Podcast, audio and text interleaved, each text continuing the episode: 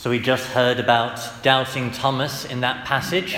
Um, doubting Thomas is one of those figures so famous that really, even today in our post Christian society, people will refer to a doubting Thomas.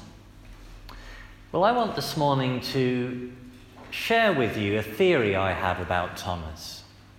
Um, a theory that I think shows even more why Thomas is relevant to us. So, Thomas is often referred to as the classic skeptic, but my theory is that he's actually a cynic. Now, what's the difference? Well, a skeptic is someone who doesn't believe anything.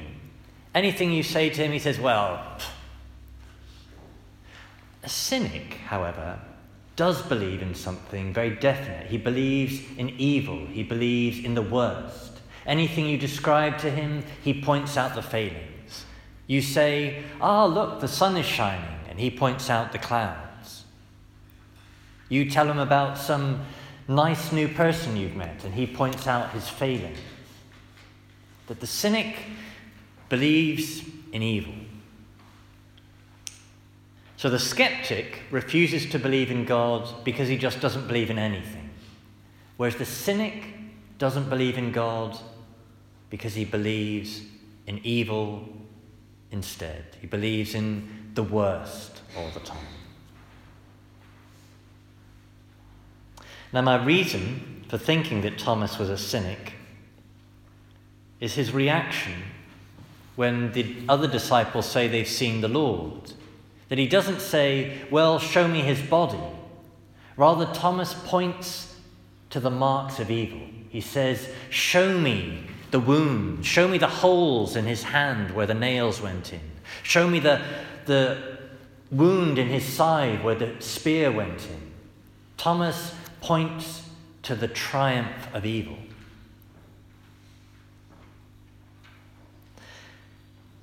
Now, Thomas didn't always point to what was evil. Earlier in the Gospels, we kind of see a very different Thomas. Earlier in the Gospels, Thomas is actually, he utters one of the bravest words in all of the, the Gospels. That there's a certain point in the Gospels when our Lord sets out for Jerusalem. It says in the Gospels, he set his face for Jerusalem at a time when it was clear that the enmity against him and the enemies he had in Jerusalem, that setting his face for Jerusalem meant he was going to his death. And brave Thomas at that stage says, let us go with him that we may die with him. A very brave Thomas at that stage in the Gospels. And yet, somehow, by today's passage, he's a changed man. He's a cynic. He's pointing to what's wrong. Well, what's What's happened in between? What's changed? Well, the very obvious thing that's happened is the cross. That he has experienced, he's seen the triumph of evil over the Lord. And that must have been a shattering experience. And it shattered his faith.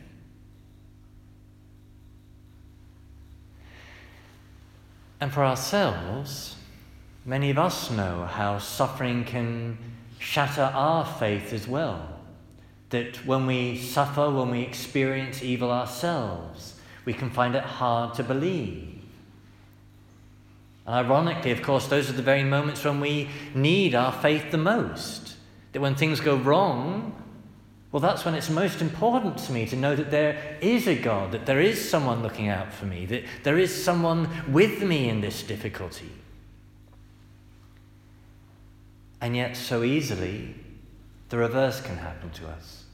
That our experience of suffering, our experience of evil, can turn us too into cynics, so that we are so overwhelmed with the experience of evil that that's all we see anymore.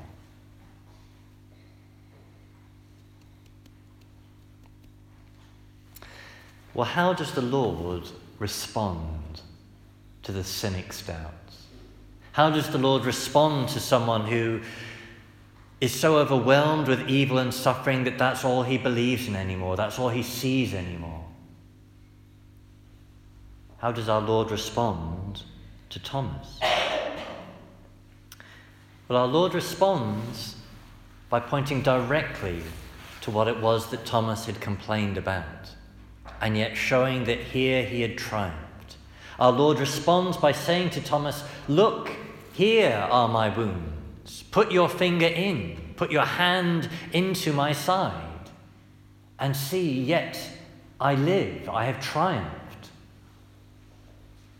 And this is what the Lord does as his message to us in all of our experience of evil to say, He has triumphed.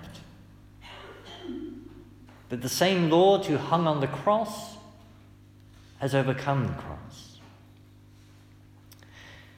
And so, as our Lord says elsewhere, in the world you will have tribulation, but be of good cheer, for I, I have overcome the world. And that's what enables us to have faith, even though we live in a world of suffering. Not because we deny that suffering is real, but because we see that God has suffered with us and for us on the cross. And even more, that He has triumphed over that suffering, triumphed over that evil. And that's he promises a share in that triumph to all those who put their faith, who put their trust in Him.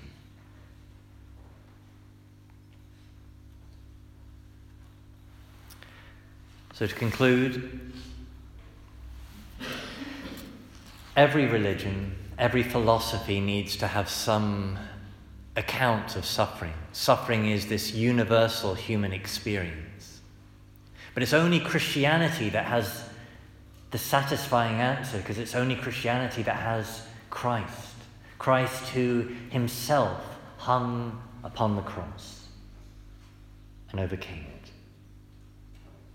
So when our faith is tested by suffering, when we feel like giving in to cynicism and just believing the worst, well, we do well to recall this image to recall our Lord showing his triumphant wounds, a display that gives faith in him credibility, even in a world of suffering.